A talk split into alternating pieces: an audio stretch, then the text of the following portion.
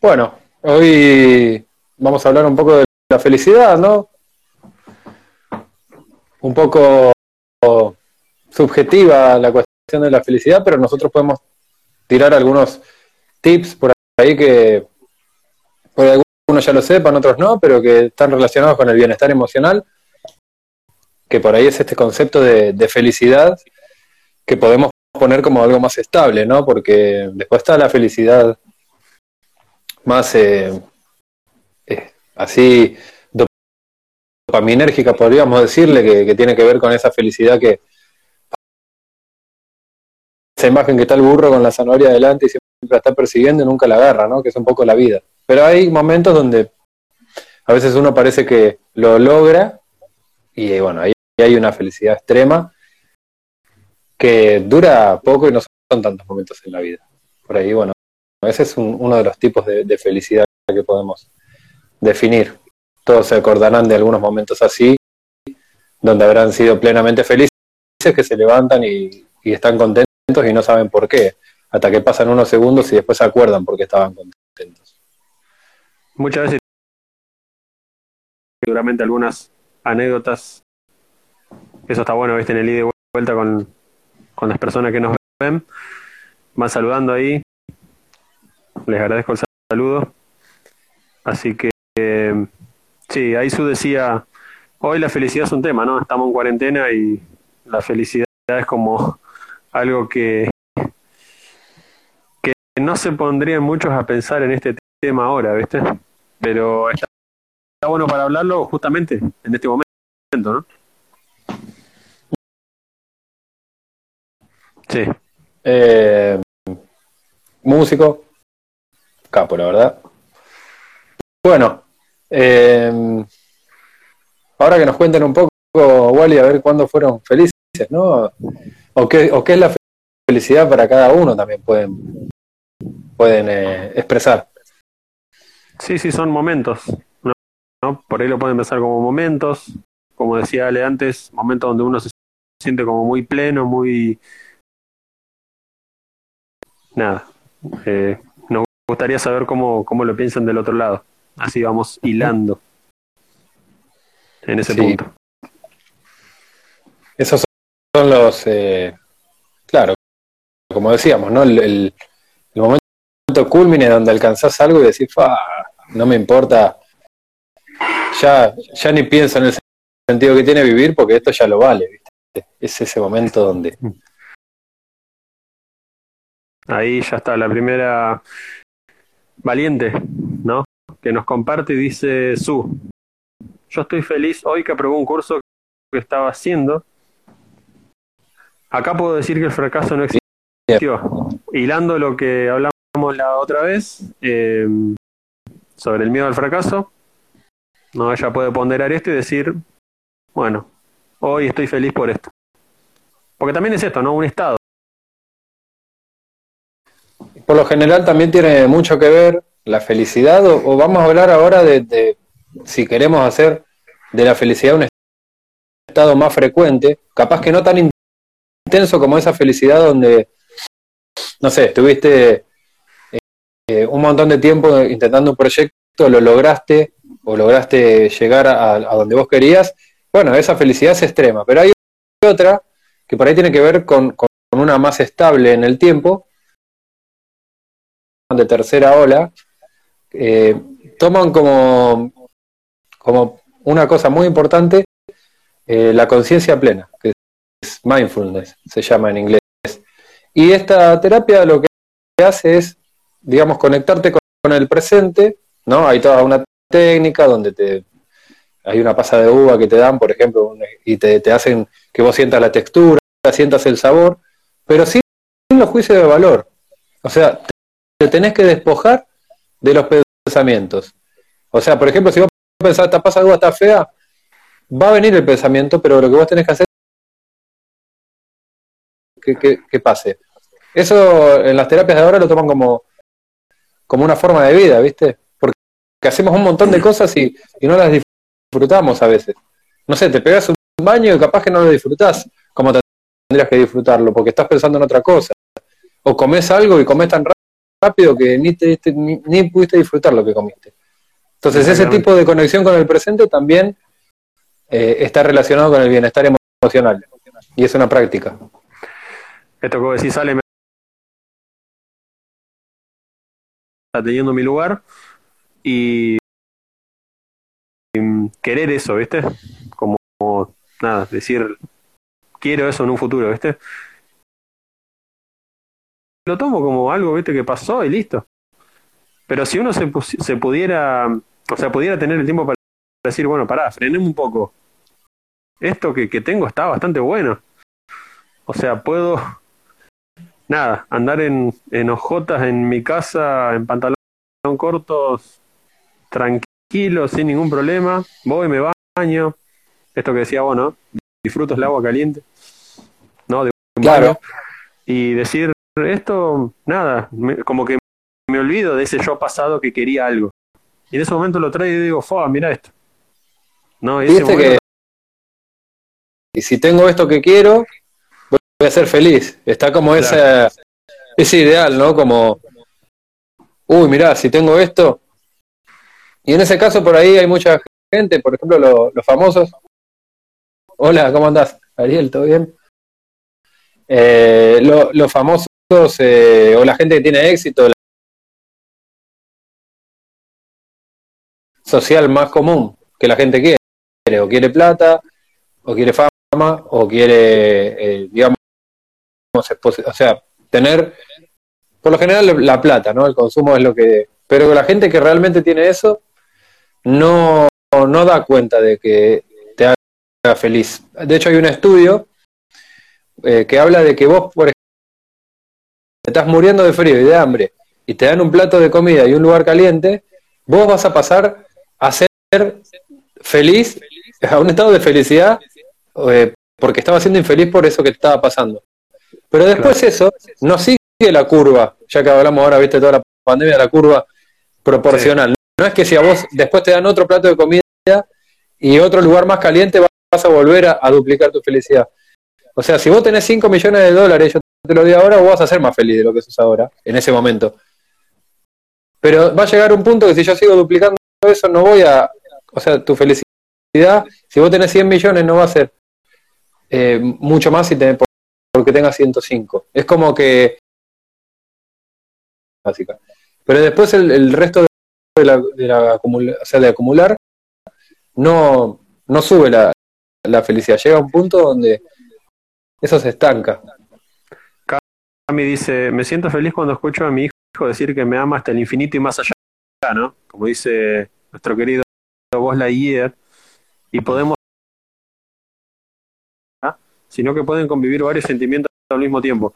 Vos sabés que Ale en el libro este de, de Goleman, que siempre nos nombramos porque es un libro exquisito, es tremendo, de inteligencia emocional, eh, hablan, ¿no? En ese libro, ¿no? El autor y los autores que él cita, de que muchas veces eh, tener una buena regulación emocional y un buen manejo de las emociones, o sea, manejarlas y decir, eh, no sé, veo para qué me sirve cada emoción y lo utilizo eh, a mi provecho, también es como otra pata de esta felicidad que nosotros estamos buscando. Como que te, da un poco más de esto. No, hay Y, por lo- y-.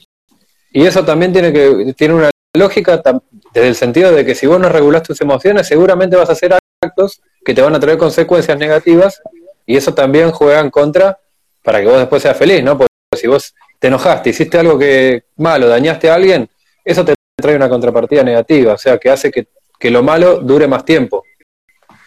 Eh, así que sí, este, eh, la regulación emocional. Y bueno, recién hablaban de un abrazo, ¿no? Un abrazo de un hijo, eh, o a veces con una madre también, o con una pareja. La, también lo, que dicen los estudios es que tener personas en las que confiar, en la que uno realmente confía, es uno de los pilares para poder ser feliz en, en la vida. Tener vínculos muy fuertes, o sea, de confianza, ¿no? Sí. Ahí iba eh, la definición que toma Neneco, ¿no? Emanuel, para definir la felicidad, ¿no? Justamente, de Aristóteles, ¿viste? Que dice que es el bien al que todo ser humano aspira, ¿no? Que es un fin en sí mismo. ¿no? Es, un, es una buena línea también de pensamiento. Eh, esta búsqueda, ¿no? Que es la película de Will Smith que habrán visto, ¿no? Que es en búsqueda justamente de la felicidad, eh, donde básicamente como que todo el guion de la película está armado para ese momento final, ¿viste? Eh, está buenísima esa película. la verdad que es, es muy buena, eh, pero no solo por la cuestión del trabajo, porque estaba muy enfocada en la cuestión del trabajo de él, ¿viste? Sino en toda la, en toda la, en todo como ¿no? Los que no la vieron, véanla porque es, es muy buena. Es tremenda película. Muy, muy Hace mucho que no la veo. Pero es buena. Eh, sí, son buenos. También lo que dice acá Emanuel, ¿no? En cuarentena. La mejor felicidad es la que acaba. Es que acaba de llegar el de pedido ya con medio kilo de helado. Ya está. O sea, che, ¿qué pasó? Yo llamé, llamé acá a la, la piuna, la que está acá cerca está cerrada, no sé qué pasó. voy a tener que ver si consigo.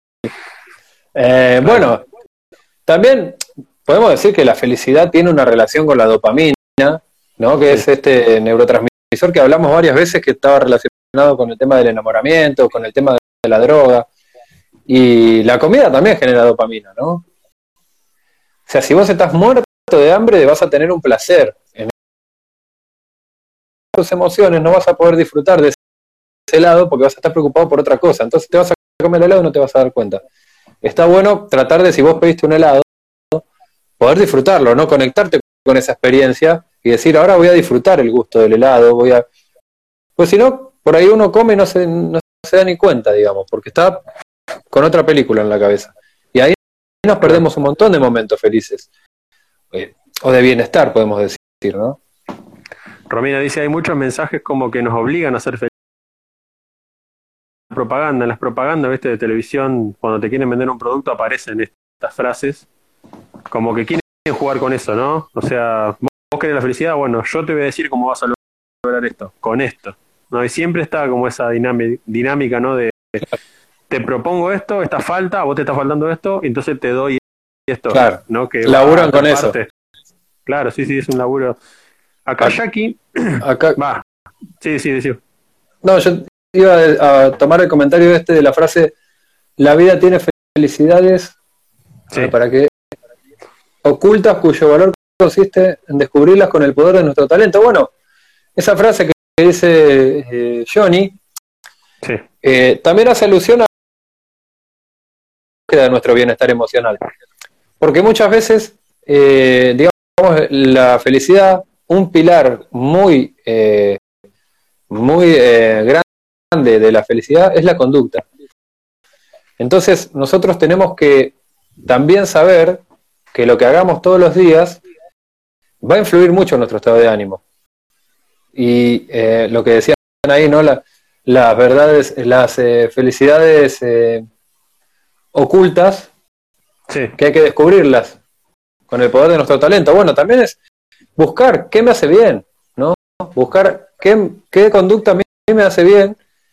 Y por ahí hay gente que te dice, bueno, pero a mí no me gusta nada. Pero vos ya sabés todas las cosas que hay en la vida. Digamos, si uno está en un mal momento, tiene que intentar empezar a buscar las cosas que le hacen bien. Exactamente. Jackie, lo que decía antes, dice, ¿cómo regulás las emociones? No, nosotros podríamos hacer un video básicamente de todo eso, pero en resumidas cuentas, eh, lo que puedo decir ahora eh, es que cada emoción que uno tiene nos dice algo, ¿no? O sea, la emoción no está ahí porque sí. O sea, aparece en determinados momentos, no sé, muchas veces uno no se pone a pensar, esta emoción de alegría me interrogo por eso. Y muchas veces las emociones, esas son emociones positivas, las emociones negativas, eh, en vez de preguntarme esto que yo te digo, las sufro, ¿no? Y es como que nunca está ese momento donde me pongo a pensar, bueno, para, para, ¿qué pasó? O sea, ¿por qué? Tuve miedo ante determinadas cuestiones, ¿por qué me Claro. enojé? por qué estuve triste, ¿no? Determinadas emociones negativas que uno existan. ¿no? Sí, y, Y no, y no está bueno pensarlo de esa forma. no, y tampoco, tampoco está bueno. A veces hay que atravesar, ¿no? Sin tanta. Porque lo que hablábamos de la aceptación, ¿no? Cuando uno no acepta tener algo malo, la patogilización de todos los sentimientos negativos. Como, bueno, me siento un poco mal, ya tengo que hacer algo para no sentirme así. Y bueno, hay una frase también muy vieja que dice, ¿cómo podríamos saber lo que es la felicidad si no viviéramos nunca la tristeza, si nunca hubiéramos vivido la tristeza o, o la, o, o un estado de malestar emocional, ¿no? ¿no? ¿Cómo podríamos conocer qué es ser feliz y valorarlo? También eso es, es importante pensarlo. Bien. Ansonaut. Ah, Ansonó, por es medio francés. Nadie más que nosotros somos capaces de hacernos feliz aún. Eso está bastante bueno también. Eh, tiene que ver con esto de lo que venimos hablando, ¿no? Eh. Sí, está bueno eso, feliz. Sí. está bueno eso porque eh, yo veo mucho en las redes, uno está Sí. mucho tiempo a veces conectado, y, y ve que, por ejemplo, a la hora de, de conocer a alguien o, o a la hora de, sí, de, de conocer, siempre viste como eh, poniendo la responsabilidad de todos a la, en la otra persona. Parece que uno va a un teatro y, y, y va a ver un artista, viste, que está exigiendo que tenga esas cosas. ¿Por qué no también generarlas en uno? Que uno sea así, no que siempre sea el otro. Y esto pasa también con el bienestar emocional, ¿no? O sea, no es que alguien tiene que venir a hacerme feliz. Yo tengo que tener una eh, conducta activa, ¿no? Una posición de responsabilidad en mi estado de. El poder lo va a tener el otro de hacerlo. Y si el otro no quiere, entonces yo no voy a cambiar. Por eso es tan importante hacernos responsables de esto, porque nos da libertad y elección. Sí, esto que decía Ansonaut, ¿no? Lo de para luego desarrollarlo en alguien más. Eh, porque es básicamente lo que uno hace cuando sabe cómo, cómo manejar en uno mismo a veces ciertas, ciertos estados, ¿no? Eh. Lo terminamos haciendo de alguna forma, ¿viste? Cuando por ahí consolamos a alguien, cuestión así, eh, que ahora en esta cuarentena por ahí eh, es más como a la distancia, no más en videollamada, ¿viste? O en una llamada, pero que igual, como somos humanos, sigue apareciendo algo de esto. Eh, es lo que dice Su, ¿no? En esta cuarentena mi felicidad fue conocer gente copada como ustedes, dice, ¿no? Nos acerca de alguna manera a este modo virtual. Es que sí, o el contacto humano está y, para eso estamos, básicamente. Así que te agradecemos. Podríamos nombrar también que otra de las cosas eh, que está relacionada con el bienestar emocional o la felicidad en la vida es, es ser asertivo, ¿no? Que tiene que ver con poder expresar lo que yo siento y actuar un poco en función de lo que yo quiero en la vida. Que lo hemos charlado acá cuando hablamos, por ejemplo, de los estilos de crianza, eh, porque imponen deseos propios en vez de dejar eh, al hijo que decida lo que, lo que desea. Entonces es muy importante también que uno pueda actuar en función de, de lo que desea. Muchas veces pasan algunas relaciones que uno se siente como que no puede ser uno, ¿no? En relaciones eh, de familia, de amigos, de, de pareja, y eso también hace mal, que uno no pueda ser uno, ¿no? Que uno no pueda eh, expresar lo que siente por, por miedo a una reprimenda o, o que el otro se enoje o bueno, eso también está relacionado. Ariel cita a Carl Jung, pues bueno, tuvo su propio desarrollo, que dice que hablaba, ¿no? De que interpretamos nuestro mundo por contraste, ¿no? Contraste. Por lo que es imposible vivir en plena felicidad o plena tristeza, ¿no? Como, como los como los extremos, diríamos, ¿no? Lo pleno, ¿no? Y por contraste, es esto que decía vos básicamente, ¿no? Claro. Con respecto a, bueno, claro. tengo mucha hambre y de pronto aparece ese sándwich de salame y queso y ya está. Soy feliz, ¿viste? No, no, no necesito nada más. A ver. ¿Para qué? Eh, Arriba, dice. somos el reflejo de lo que necesitamos a veces. Tratamos dar lo mismo eh, que queremos recibir. Bueno, en realidad, sí, ¿no? Uno está bueno esperar algo del otro, pero muchas veces yo veo los comentarios como que, no sé, yo estoy aburrido, quiero que venga alguien, es poner responsabilidad en el otro de cosas que si yo quiero cambiarlas, bueno, puedo eh, darme la libertad de elegir cómo cambiarlas sin tener que depender de otra persona o del cambio de alguien para que yo sea feliz, por ejemplo, que muchas veces pasa eso.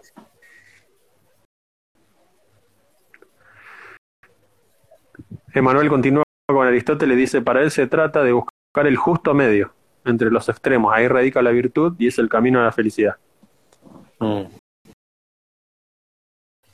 De buscar el equilibrio entre, entre ambas cosas.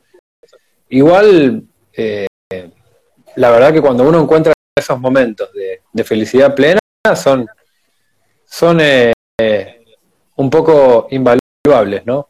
Es como el video que, que estábamos haciendo hoy. Igual estamos haciendo también varios videos que vamos a presentar. Sí. Y, y, y hay un video que después se los vamos a, a, a mostrar que son eternos porque te los acordás toda la vida. Si yo les pregunto ahora, como ustedes eran chicos, eh, qué momentos lindos se acuerdan, me lo van a poder decir con claridad porque esos momentos tocaron sus emociones. O sea, dejaron una huella anémica en su memoria, ¿no? Y, y esos son los estados de, de, a veces de felicidad extrema. También los, los malos, ¿no? Los malos, los malos momentos de, de edad se puede poner a llorar o sonreír por algo que le pasó hace 80 años, 50 años. Eh, y eso, eso, es algo que, que también nos marca los momentos felices. Con respecto al desarrollo de Aristóteles, ¿no? Porque dice que Emma dice que la filosofía es el campo de él. Eh, uh -huh. Aristóteles tiene una frase, ¿no? Y es que dice enojarse, no, enojarse se puede enojar cualquiera, ¿no? O estar triste puede estar triste cualquiera. Pero ¿no? Claro. y en el lugar correcto, ¿no? Es como que si todas esas cosas que hablan del justo medio, ¿no? Que hablaba él antes, si todas estas cuestiones se dan como en donde tienen que darse, listo, ahí estamos bien y esta emoción tiene su sentido. Te decía, lo mismo la tristeza, la angustia, pero si Hay no, una frase es como que estamos como en cualquier lado. Hay una frase, Wally, que, que habla de, y dice, en psicología, lo que importa no es el enojo, sino lo que hacemos cuando estamos enojados. Entonces, por ahí también es esto, ¿no? Es saber, por ahí no, no sé, ahí Aristóteles se refiere como que a vos, vos podés manejar cuándo enojarte, ¿no? Sí. Lo que en psicología decimos es que a veces no puedes manejar cuándo y después eh, traerte momentos de infelicidad, porque la culpa es una emoción que no está relacionada con la felicidad, eh, el arrepentimiento tampoco, entonces son eh, el remordimiento tampoco, bueno, son cosas que por ahí las podemos evitar controlando los enojos, haciendo cosas que tienen función de que nosotros queremos, ¿no? De lo que el enojo nos dicta en ese momento. Bueno, Ariel rescata la vivencia de, del griego promedio, ¿viste? Con respecto uh -huh. a, a, la sexualidad, ¿viste? Porque, viste que el amor era el amor entre hombres. Entonces dice Aristóteles debutó con un pibe, con el antepasado del pibe con el que debutó Pelé. Ah, bueno. Es muy bueno. es muy claro, bueno. en esa época, en esa época era así, ¿no? Era un amor eh, eh, el amor con la, o sea, la, la, relación con las mujeres era a nivel sexual y, y procreativo. Nada más, sí, claro. Claro, procreativo y listo. Uh -huh. eh, Pablo dice una frase, ¿no? Hasta que no transitas por la oscuridad no podrás saber lo que es la felicidad. Muy bueno, bueno. Y, estábamos, claro, es en línea con lo que con lo que decíamos, porque ¿cómo podemos saber si algo es de, es de cierta forma si siempre lo pensarlo, ¿no? Que los malos momentos nos hacen valorar los buenos también. Eh, esto que decía eh, vos, Wally, que pensaste por ahí, bueno, me voy a mudar, eh, voy a tener un montón de cosas. Cuando llegaste seguramente tuviste un estado de felicidad al principio y después te fuiste habituando, pero vos podés recordar aquellos momentos que por ahí no estabas en las condiciones que vos querías y eso por ahí todavía hace que vuelvas a valorar un poco la, la cuestión cotidiana que a veces la perdemos. Claro. Eh, de, tener tu espacio, de, tener tu lugar, y ese contraste hace que vos... Me quebré hace dos años yo, o más, y lo podemos hacer un paralelismo con la cuarentena de ahora, que estamos encerrados. Cuando yo me quebré, tuve dos meses tirado en una cama, lo bueno que me vi, me vi Breaking Bad, todas las cinco temporadas, sí que eso estuvo bueno, pero no podía caminar, no podía caminar. Para bañarme tenía que hacer una misión imposible, ¿viste? Un día me caí, casi me rompo todo. Y digo, no. Estaba diciendo, che, qué bueno que puedo caminar. Qué bueno que, puedo. Eh, ahí no podía hacer nada, ¿viste? No podía. O sea, un montón de cosas no podía hacer. Entonces, eh, me ponía a pensar cómo. Me ponía a pensar el día que vuelvo a caminar después de quebrarme, porque estuve dos meses, ¿no? Se me hizo largo. Y, veía ese día como, viste, como, uy, qué groso, voy a poder hacer esto. Y era algo que siempre lo tuve. Sí. Y no, y no, no digo, siempre lo tuve y no podía valorarlo. ¿Y cuántas veces nos pasa esto? Nos va a pasar esto, estaba pueden salir, no hay ningún problema. ¿No? Va a pasar, va a llegar ese momento y va a haber una felicidad tremenda. O sea, vamos a salir bueno, obviamente, una nueva normalidad hablaba, ¿no? Con respecto con hijo, qué sé yo, ¿no?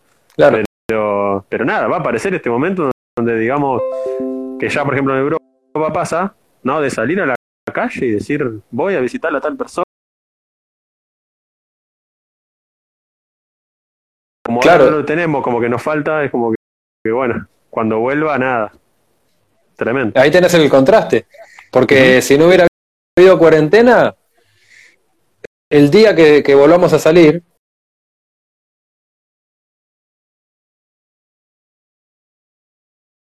contraste también, ¿no? De decir, perdí algo sin necesidad de, tener que perderlo eh, o, o, estar a punto de perderlo para poder darle un valor.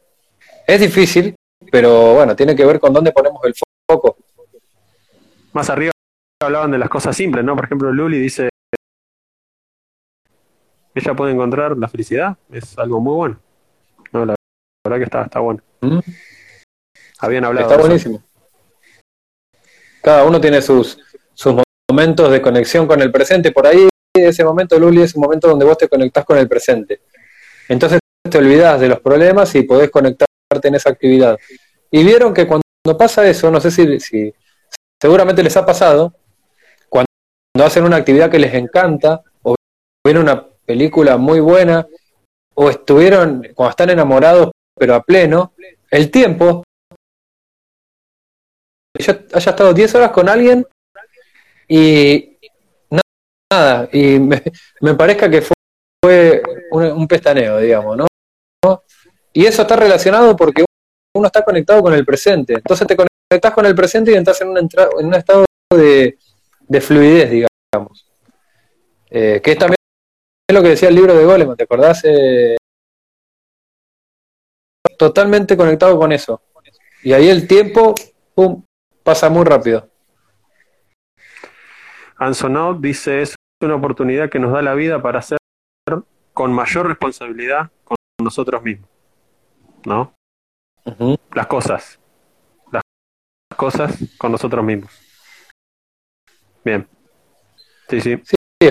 Esperemos que cuando pase la cuarentena y volvamos, ¿no? que podamos empezar a decir, eh, bueno, valorar un poco. Yo a veces me pongo a pensar los, países como Palestina, viste, que viven en guerra y que parece una película eso, porque vos lo ves por la tele, parece como, bueno, esto sí, ah, mira, Palestina, pero hay gente que vive ahí todos los días en un eh, contexto totalmente hostil y violento.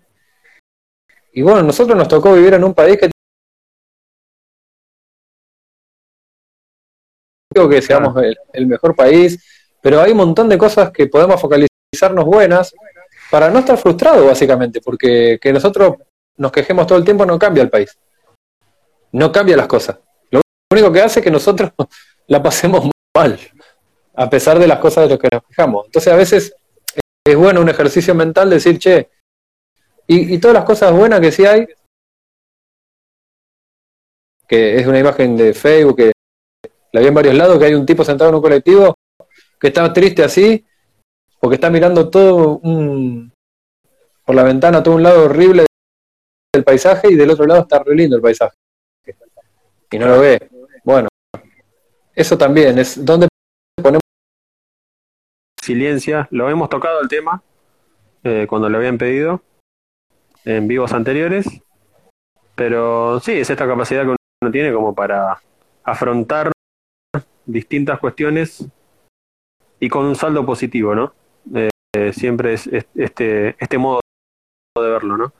Eh, nos toca, por ejemplo, ahora en esta cuarentena, no es como que nos pone a prueba. Podemos seguir adelante con todo esto, porque es algo que, no sé, antes era cada dos semanas, ¿viste? La cuarentena que se iba como actualizando. Ahora es cada tres, ¿viste? Es como que, bueno, ¿y cuándo termina esto, viste?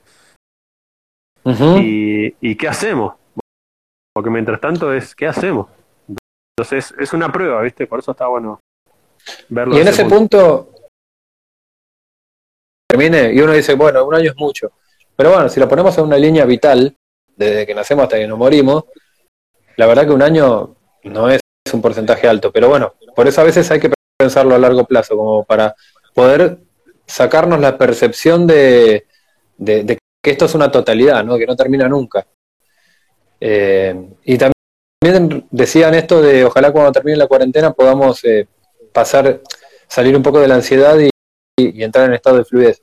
Pero el estado de fluidez tiene mucho que ver con qué cosas hago yo, o sea, qué, actividad busco que me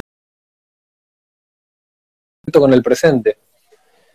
Entonces estoy pasando un momento eh, pleno porque estoy leyendo algo que me gusta.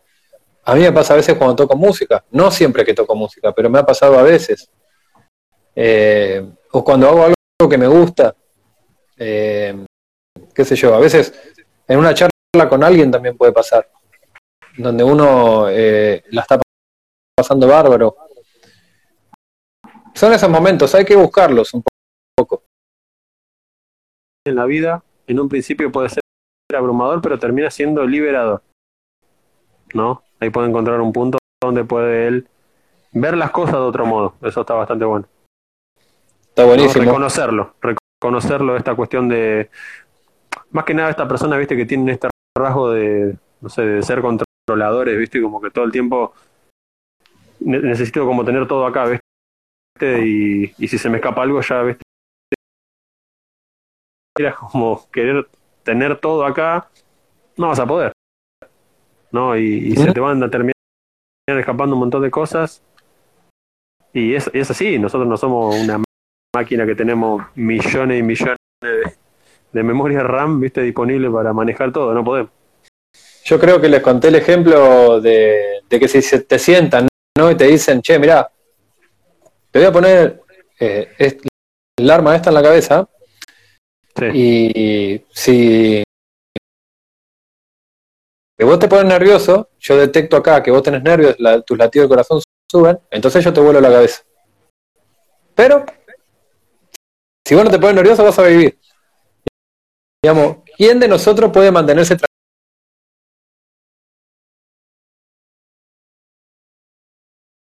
mantenerse, ni siquiera que tu vida dependa de ello? Por más que tu vida de- depende de que vos te pongas tranquilo y, y no subas los latidos del corazón, es imposible porque está en riesgo tu vida en ese momento. Entonces, este es un ejemplo para graficar cómo al querer controlar la ansiedad de una manera, eh, digamos, obsesiva, de, bueno, no quiero estar así, lo que hago es dispararla más. Personas que conozco y dice. Eh, bueno, poder ver el lado bueno de la cuarentena, ¿no? A mí me pasa que ahora tengo mucho más tiempo para hacer algunas de las cosas que me gustan y antes no podía por falta de tiempo. Bueno, ahora como el tiempo está organizado de otra forma, eh, uno tiene más tiempo para hacer esto, aparte de cosas de la casa. O, eh, eso está bastante bueno.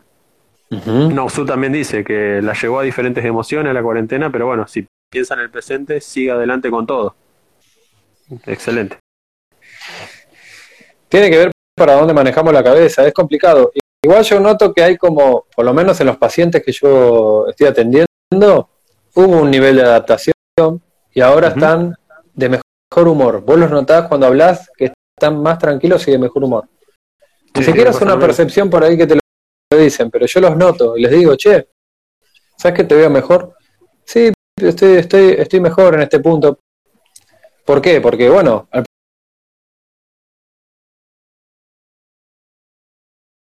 decimos, che, ¿qué, qué cosa, lo que es la economía, que uno a veces quiere trabajar, trabajar, trabajar para tener plata, y, y a veces no tenés tiempo de disfrutar de nada. Eh, ¿no? Entonces, también esto nos hace ver el tiempo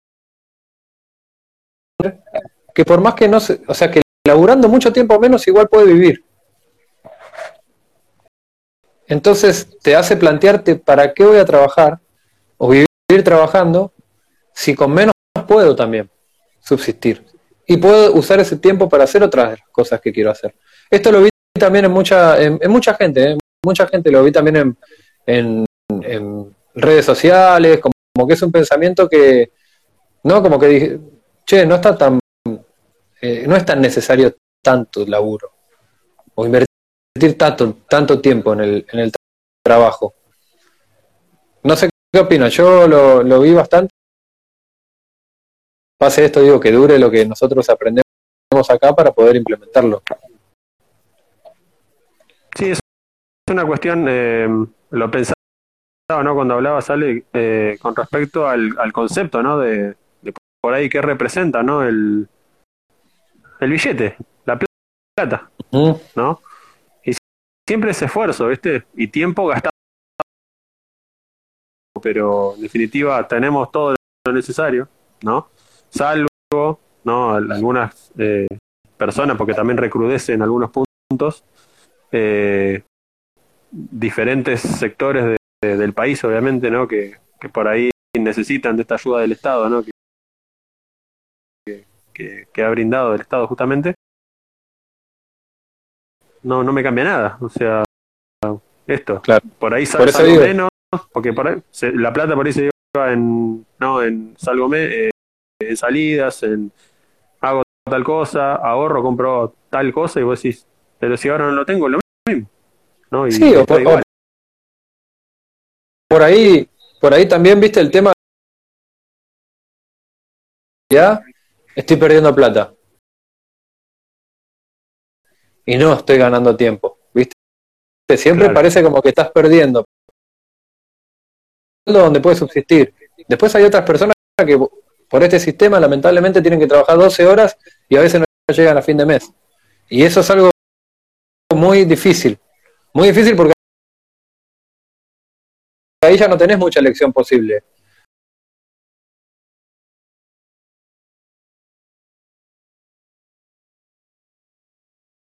O, porque normal acá son ocho horas, para mí es demasiado, pero bueno, eh, hay otros países que trabajan menos, ¿viste? Seis horas, sí. En Europa, y, y en Uruguay creo que lo iban a hacer eso también. Y, y no es lo mismo eso que una persona que no cubre sus necesidades básicas. Ahí estamos hablando de un estado. Donos Cardias. Es gente seguramente que, que nos escucha de, otros, de otros países. Eso está bastante bueno. Bueno. Em, Romina dice, tenemos tiempo pero estamos encerrados. No es fácil. No, ahí está lo que uno básicamente hace con el tiempo. ¿No? Porque la, la, idea mía que yo decía era, bueno, el, ¿qué, ¿qué, representa? Está representado en, en, ese papel, digamos. ¿Qué le damos un valor? Eh, al mismo tiempo, justamente, no tiempo la palabra. Si tenemos un poco más de tiempo para nosotros, lo podemos utilizar en estas cuestiones que hablábamos. Nada, hemos atravesado momentos donde como ni nos detenemos a pensar todo esto, aparece esta cuestión. No, no tuve tiempo para hacer tal cosa, por ahí esta cuestión de antes, ¿no? No, la verdad que no llegué con esto porque estuve sin tiempo y sumado al estrés y un montón de cosas, eh, pasa esto, ¿no? Que de pronto esta sensación de que no tengo tiempo, ¿no? de que siempre vamos corriendo, siempre estamos corriendo. y es por esto también de la cuestión de que si vos no te, si vos no te, si viene alguien y te dice, che, yo laburo 12 horas al día, mucha gente no se sorprende de eso. Ah, qué bien, querés progresar, querés crecer, y a veces parece como que vamos a vivir 500 años, ¿no? Sea, laburo los primeros 100 y los otros 400 vivo bien, joya. Ahora, vivo 80, loco. Laburo los primeros 65 para después 10 años, eh, nada, no sé. No, no morirme de, de infelicidad. Una de las cosas que se abrió es esto, cómo nosotros procesamos la economía y el tiempo. Lo, lo noté en muchos lados y a mí mismo también me pasó esto de decir, che, ¿para qué quiero tanto trabajar tanto? Eh, ¿Para qué quiero tanto tiempo eh, de laburo y no lo puedo, no lo puedo también igual y nosotros que tenemos el proyecto este que, que, estamos haciendo de Psiconejos que nos lleva tiempo, nos planteamos cuánto vamos a poder seguir con eso cuando vuelva el, el, trabajo. Y la idea es... ¿Cómo? Claro, ¿cómo vamos si, si tengo que dejar todo lo que yo quiero, todos los anhelos, solamente por dedicarme al trabajo, entonces, ¿cuál es el sentido de vivir? Vi un GIF, eh, ayer lo vi, que decía el esclavo perfecto, y era un dibujito que estaba sentado en una computadora programando y se iba a acostar. Y después se levantaba otra vez solo a la computadora a programar. Y después se iba a acostar. Y así. Y decía el esclavo perfecto porque, claro, nadie lo controla. Lo hace solo. Y, ahí está relacionada con qué hacemos nosotros con nuestro tiempo también. Eso vos contás, sale es muy Black Mirror, la verdad que está bueno para pensarlo. Eh, Donos Oscar Díaz dice un venezolano en Chile, ¿no? Este todo de los otros países. Grande la gente de Venezuela. Un abrazo solidario a nuestros hermanos latinoamericanos eh, Ariel dice, debe afectar mucho en familias, especialmente en las clases más desfavorecidas históricamente, pero con mi pareja estamos ganando mucho menos y no nos hace un cambio tan drástico. Pudimos notar que muchos gastos eran realmente innecesarios. Comprar comida hecha por estar los dos cansados es un cambio enorme en la economía. ¿no? Ya en eso pudieron ver ese cambio eh, que al final no afectaba tanto, ¿no? En esa situación puntual, ¿no? Plata, o sea, gastás por ahí tres veces más de lo que te saldría la comida si la cocinás, pero bueno, eh, en realidad lo que estás gastando son horas del día que tuviste trabajando para conseguir esa plata para pagar esa comida. Entonces la plata es tiempo, y eso, bueno, lo dice Mujica, ¿no? Muy claramente. Dice, vos no te compras cosas con la plata, vos te compras cosas con el tiempo que vos invertiste para ganar esa plata. La idea de progreso está cambiando, por suerte, creo yo, a lo que era cuando uno era más chico. Eh, para la gente más grande, la idea de progreso era algo muy, muy así, ¿viste? Si vos te querías correr un poco, eras un vago. entre nosotros, ¿viste? Che, aquel labura cinco horas. Ah, a veces, a veces porque es un vago. ¿Viste? Por ejemplo, eso la gente más grande lo tenía muy incorporado. Sigue estando igual ese discurso, ¿vale? Hoy en día, cuando hablan de los planeros y esta cuestión, ¿viste? Como que hay como un, odio a, esas personas que dicen, ah, son unos vagos no, hay que una cultura del trabajo bastante fuerte, en donde trabajar es lo único que tenés que tener y listo. Y si no, listo, sos un vago y listo, no, no mereces nada, básicamente.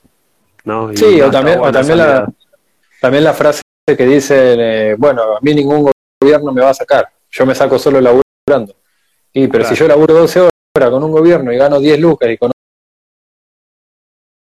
de tiempo que lo que labura con el otro. Entonces yo tengo más tiempo para mi vida y tengo más tiempo para la felicidad. eso más allá de la política, por eso en eso no, no nos estamos metiendo, pero digo eh, que a veces eh, la cuestión del trabajo, de esto que decimos que nos esclavizamos entre nosotros, es tan fuerte que, claro, yo me escudo en eso. Che, loco, yo soy un laburante de 12 horas, entonces tengo eh, palabra para decir lo que yo quiera. ¿Qué sé yo? Hay gente que elige vivir de otra manera, ¿no? Estamos de acuerdo en que el dinero es importante, es interesante para charlar. Carla propone una de las de las betas, ¿no? De la que estamos hablando con respecto a la felicidad y dice es importante trabajar de lo que te gusta o convertir tu trabajo en algo que te guste, ¿no? Eh, de esa forma es como que uno no sentiría que va a trabajar, sino que es como que voy a hacer algo que me gusta. Está, está re bueno eso. A mí me pasa a veces cuando con los pacientes, ¿viste? Que es como que me, me pasa que estoy hablando así y a veces hasta se me va el tiempo, ¿viste? Porque digo,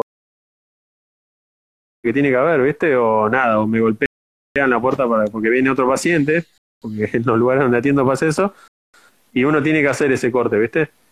Pero, pero nada, es, este, es entrar en este momento donde vos decís el, tiempo, está bastante bueno invertirlo en esto, ¿viste? Y encima, además, es un trabajo y algo que estudiamos y que nos gusta, por eso te digo, está bastante bueno. Yo le daría, le daría una vuelta de rosca a eso que dice, que estoy de acuerdo, pero por dos cosas. Primero, porque a veces eh, es como, a veces no se puede trabajar de lo que a uno le gusta porque, bueno, por la necesidad de la vida. Pero está bueno hacer que te guste tu trabajo también. Es como al revés, ¿no? Como, como hablamos esto de la... Voy a tomar como algo que es horrible o voy a buscar qué cosas tiene que yo puedo convertirlo en algo que me agrade. ¿Por qué digo esto? Porque muchas veces lo que, lo que hay estudios que hablan es que los músicos, los músicos que llegaron lejos, los futbolistas que llegaron lejos, eh, mucha gente que llegó lejos en lo que le gustaba, que era su pasión, a veces eh, hay una frase que no me acuerdo, era buenísima la frase, pero decía algo así como que el, sistema, cuando vos economizás algo que es tu pasión, la, la, destruís un poco la pasión. Porque vos lo tenés que hacer obligado. Poné que a vos te gusta tocar el bajo. ¿no? Que vos sos bajista y te contrata una empresa y te dice, vos tema, vas a tener que hacerlo de dos. Y vos querés meter esta nota, no, es muy compleja, vos tenés que meter esta, porque es la que vende. Entonces ahí eh, ya hay un montón de cosas que eran tu pasión que dejan de gustarte. Hay un estudio que, que habla de, de, por ejemplo, los chicos del colegio que dibujan. A, todo, a un montón de chicos les gustaba dibujar y hacen un estudio, vienen y les dicen, ahora vamos a darle un premio al, que mejor dibuje. Y vos sabés que un montón de chicos no disfrutaron dibujar ahí, porque lo estaban haciendo obligados y lo estaban haciendo por, para competir. Buscar, como me ha pasado a mí, no sé, no, trabajos, buscar qué me gusta del laburo, cómo hacer que, que, me, que me llene lo que hago.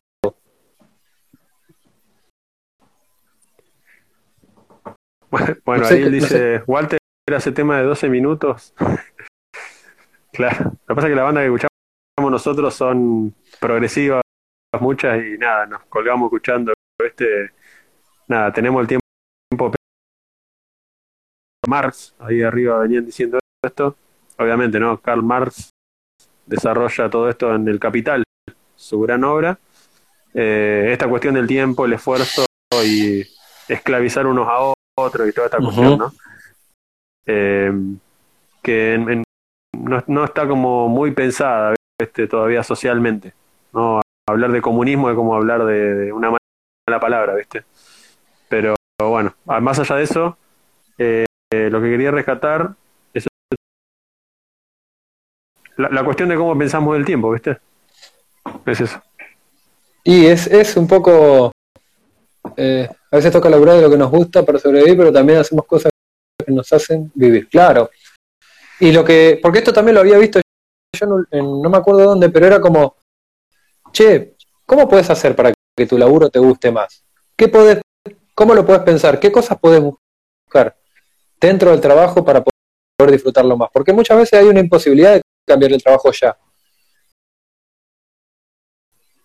Y entonces lo sufro, todos los días lo padezco es como decir, bueno, a ver, ¿cómo, ¿cómo puedo hacer para disfrutar esto que lo tengo que hacer igual por ahora? El día de mañana lo cambio. Claro. Que es lo que yo te contaba con el ejemplo de lavar los platos, viste que yo lo odio, lavar los platos, y bueno, lo que trato de hacer cuando lavo los platos es tratar de no tener que enojarme por estar todo el día laburando y después tener que lavar. Lo tomo como algo que lo tengo que hacer. Eh, porque si no, tengo que poner a hacer algo cuando tengo que estar descansando. Eh, lo trato de vivir de otra manera, ¿no? Pensar en otra cosa. Ansonó dice, estamos culturalmente errados. Cuando entre nosotros nos esclavizamos y juzgamos, dependemos totalmente de tener un gobierno soberano y que esté del lado del pueblo. Vos sabés que eh, cuando estaban hablando más arriba, vos le viste esta película, ¿no? El hoyo, la película española esta que salió. ¿Por qué habla más o menos de todo esto de lo que, de lo que venimos diciendo con respecto a eh, la cuestión esta de, esclavizar unos a otros, no, la cuestión de clase, estaba bastante bien, bien planteada esa película como para recomendarla. Disculpa, vale, estoy leyendo lo que pone. Que salen a lavar los platos, sí, los platos que lavarlo caliente para que se despegue la grasa. Claro, era una buena técnica. Yo estaba, estaba re caliente, lo, lavaba con hielo, igual se iba a despegar la grasa. Venía de laburar todo el día y tenía los platos, cocinaba y ponía los platos ahí. Y decía, loco, ya está, ¿qué más tengo que hacer? Quiero estar un rato tranquilo. Y, y después lo empecé a pensar diferente, digo, bueno, qué sé yo, vivo solo, lo tengo que lavar. Es así. Eh, y la película que vos decís, sí, está buenísima porque de una manera muy, muy, muy gráfica, muy gráfica. Eh, digamos, representa esta cuestión social de desigualdad y de cómo el sistema mismo, porque viste que nunca está a la cabeza del sistema, siempre, siempre son eh, todo lo que ya están ahí adentro, pero no, las autoridades no aparecen, es como la sociedad, ¿no? Nunca tenés a alguien que generó el sistema. El sistema Claro, conciencia plena lavando plata. Muy bueno. Ansono dice, muy buena película, creo que ideas revolucionadas revolucionarias sobran, llevarlas a la práctica sería lo que realmente nos cambie. Por eso digo de vuelta, ¿no? La salida que planteaba Karl Marx es la revolución, no lo remarco. En Chile, cuando sucedió esto, porque básicamente lo que pasó en Chile hace un tiempo cuando salieron a protestar. Básicamente, ¿no? O sea, y están privatizando un montón de cosas y todo esto. Eh, nada, loco, ¿qué hacemos? ¿Nos quejamos y rompemos todo o no? ¿Viste? Una cosa así. Y, y, estuvieron ahí, ¿viste? Como a punto. O sea, bastante complicado eso. Pero después tenemos, ¿viste? Nada, presiones de distintos lados, como, ya ha pasado, ¿viste? Como presionada por otros lados del norte. Me sorprendo de algunas personas porque, porque cuando era de mierda, dicen. Que cuando pasa en Francia, las personas están defendiendo sus derechos. Los chalecos amarillos, claro. Me da mucha distancia, este loco, pero se están rompiendo todo a golpe. ¿A dónde? ¿Qué diferencia hay, viste? O sea, están defendiendo los derechos acá también. Pero bueno, son, son estas cosas que después agarra Capuzotto, qué sé yo, y, las, las ridiculiza, pero, pero es gracioso. No, eh, un poco indignante. Yo me río para, para no. Claro. Según el continente. No, así, pintaron el cabildo, ¿viste? Allá por ahí habían pintado el arco del triunfo, ¿viste? En, en Francia, pero no, ¿viste? Eran franceses. Claro, eran franceses. Claro. Me acuerdo cuando fuimos al hostel. Sí. Eh, claro. Bueno, ah, nos, desviamos un poco del tema, ¿no? De la felicidad. Eh, nada, básicamente lo, que podemos decir es esto, que la conexión con el presente es un pilar. Otro es los vínculos, los vínculos y eh, de personas que sean confidentes, que uno pueda eh, sentirse bien, eh, ser es el deporte, el deporte también está relacionado con el bienestar emocional, aunque parezca que no, tiene un montón de, de cuestiones positivas para el físico. Entonces el deporte también es uno de, de los pilares del bienestar. En la actividad física, no el deporte, ¿no? Ahí, ahí está mejor dicho. Luli dice, claro, es como decir un argentino no quiere trabajar acá, pero en Europa los ve a lo, a lo que hacen en Europa como lo que está bien y de pronto acá es nada. El negrito o esta cuestión es horrible ¿no? que hay por ahí dando vueltas. Ahora apareció esta cuestión, viste, del, tener un poco más presente del racismo que hay, bueno, además de Estados Unidos, en, en muchos lugares.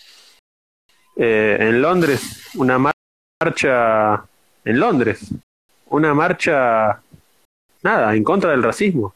Tremendo. Yo lo estaba viendo y me sorprendió. En general uno podría decir como, salvo Francia, ¿no? Como que son eh, por ahí de protestar menos o como que están como medio apagados, más, más reprimidos, digamos. Pero nada, Pero como es- que aparece esto y vos decís, nada, es como que encima tienen una cosa de que no pueden reunirse más de seis personas o cosas así, pero los vagos salieron en la calle igual. ¿no? Sí, sí, estamos, estamos viviendo un momento social que está copado, y, pero bueno, en medio este bardo que es la, la pandemia y, y todo lo que está pasando, ¿no? Eh, Decía de cierta gente, ¿no? Dice, mi tía se horrorizaba cuando reventaban McDonald's del obelisco cuando vio que quemaban en la Gare de Lyon en Francia, dijo, qué injusticia el gobierno francés lleva a la gente al extremo. O sea, lo ves en otro lugar está bueno porque acá son como varias varias cosas que hacen que vayamos a este a este concepto de felicidad, básicamente. Sí, bueno, es un buen tema, está, está bueno y también es importante, para finalizar, que, que hablemos de, de que tenemos una responsabilidad en esto, ¿no? Que no es siempre la felicidad un bien dado. O sea, si está relacionado con los vínculos, está relacionado con el deporte, está relacionado con conectarme con el presente y hacer cosas que me gusten, y con la regulación emocional, son todas cosas que yo tengo una porción de responsabilidad en eso. No digo que toda, pero digo, tengo una porción de responsabilidad. Y es importante eh, ser consciente de esto, porque como siempre decimos, si vos sos consciente de que tenés una responsabilidad, entonces sos libre. Sos libre porque al, ten- al ser responsable también puedes elegir. Tenés un conocimiento que te hace responsable. Y esa responsabilidad te permite elegir, porque si vos siempre vas a atribuir que tu felicidad va a estar dada de afuera y por otros, entonces vos vas a tener, vas a pensar que el cambio está en los demás y no en vos. Y ahí no vas a poder modificar las cosas. Ese es el problema de no hacerse responsable. Exactamente, es lo que habla Pablo, ¿no? De que cuanto más puedan expresarse los cuerpos y las ideas, hay mayor probabilidad de ser feliz, ¿no? Hablando de esto, de lo que decíamos con respecto a las sociedades europeas, que por ahí tienden a protestar menos, ¿no? Eh, o sea, protestar, eh, expresarse menos, ¿no? Socialmente o, o, bueno, en sí ellos. No, yo siempre comento, no sé si te había comentado a vos, Ale, pero comento el contacto que había tenido con, con una persona que, que venía de Finlandia y nada, porque con una banda ¿viste? que teníamos, que sigo, sigo, te- sigo estando en contacto con ellos, él tocaba la guitarra y eh, nos habíamos encontrado con otro guitarrista y habíamos estado ¿viste? en Capital reunidos y, y él, por ejemplo, nada, él cayó en el momento ese en donde posta había todo un tema con respecto a lo de la reforma previsional, ¿no? De nuestro expresidente eh, y otras cuestiones así de ese estilo, y justo cayó en ese momento donde Buenos Aires estaba como París con los chalecos amarillos. O sea, nada. Protesta, protesta, gas lacrimógeno.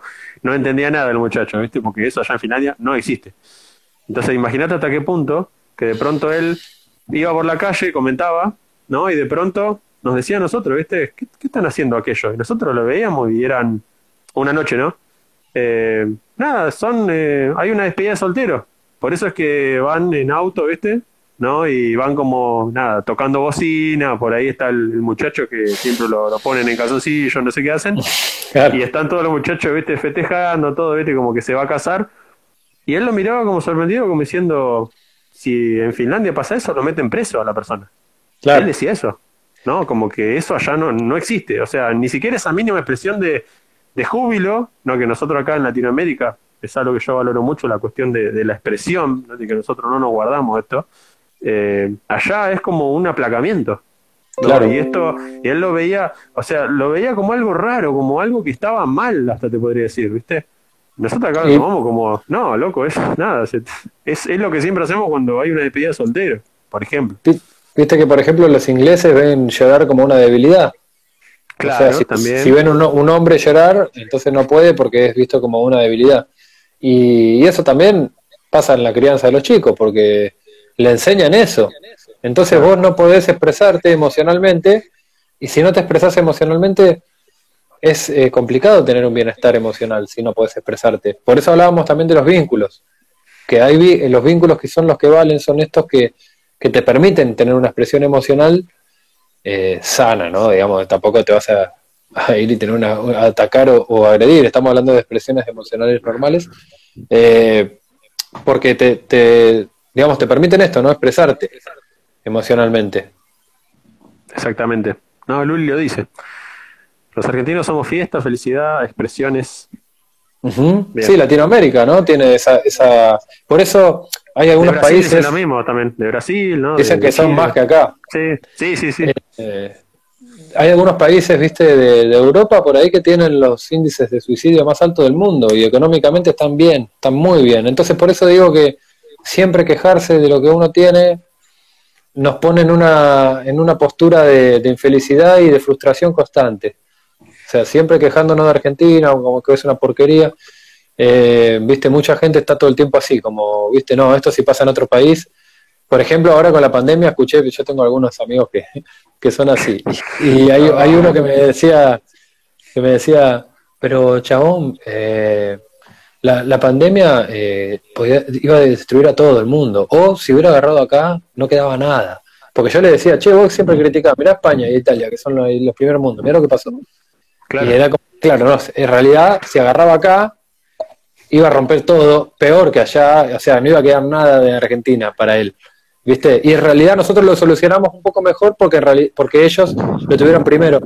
Yo no digo, en vez de, nunca vamos a valorar nada bueno, porque si hacemos algo bueno, en realidad es porque eh, no sé, ¿viste? Porque.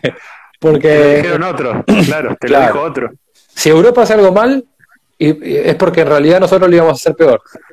Claro. Eh, ¿Viste? Es así, no es que Europa lo hizo mal. El, el, parámetro es eso, siempre vamos a estar por debajo. Y entonces, eh, qué sé yo, si siempre voy a pensar así del de lugar donde estoy, y claro. difícil que pueda sostener una, una conformidad y, y una, eh, digamos, vivir bien en, en el país que, que estoy. No, esto como decía Ale, aparte, en, en, esta cuestión de Europa y América, Latinoamérica, Estados Unidos, o sea, está, está, atravesando una crisis que muchos dicen peor que la del 29, imagínate, en, en algún sí. punto, ¿no? En la, en la, economía, además de, la, de las muertes que están teniendo, que son bastantes. Aparte Estados Unidos es un país que tiene, bueno, muchas particularidades, ¿no? Complicadas, pero acá me sí. refiero a que todo el tiempo, viste, bastardean, bastardean. El otro día lo escuchaba Mujica y decía, eh, los ¿qué le dirías a los argentinos? Que se quieran un poco más. Eh, claro, que, porque viste todo el día era atacándonos entre nosotros y eso eh, lamentablemente te frustra. Es como todo el día estar quejándote de la casa donde vivís. Bueno, en vez de quejarte, trata de mejorarla de alguna manera, pero valorá que tenés una casa. Bueno, eh, estamos ya llegando al final. vamos a hacer el vivo el domingo próximo. Sí. Gracias por acompañarnos, como siempre, que se copan. Y bueno, espero que les haya gustado también, ¿no? El tema que estuvimos charlando hoy. Salvo que prenda el fuego el McDonald's este que dijeron para que volvamos los miércoles. Si claro. no pasa eso, nos vemos de vuelta el domingo. Si prenden fuego al McDonald's, primero traen hacer una, unas hamburguesas, rescátense un par. Con unas papitas, ¿no? Claro, sí. Sí, para tener ahí un recuerdo del festejo de, de la, que derribamos el capitalismo. Bueno, eh, nos vemos entonces la, la semana próxima. Dale, gracias a gracias ustedes. A ustedes.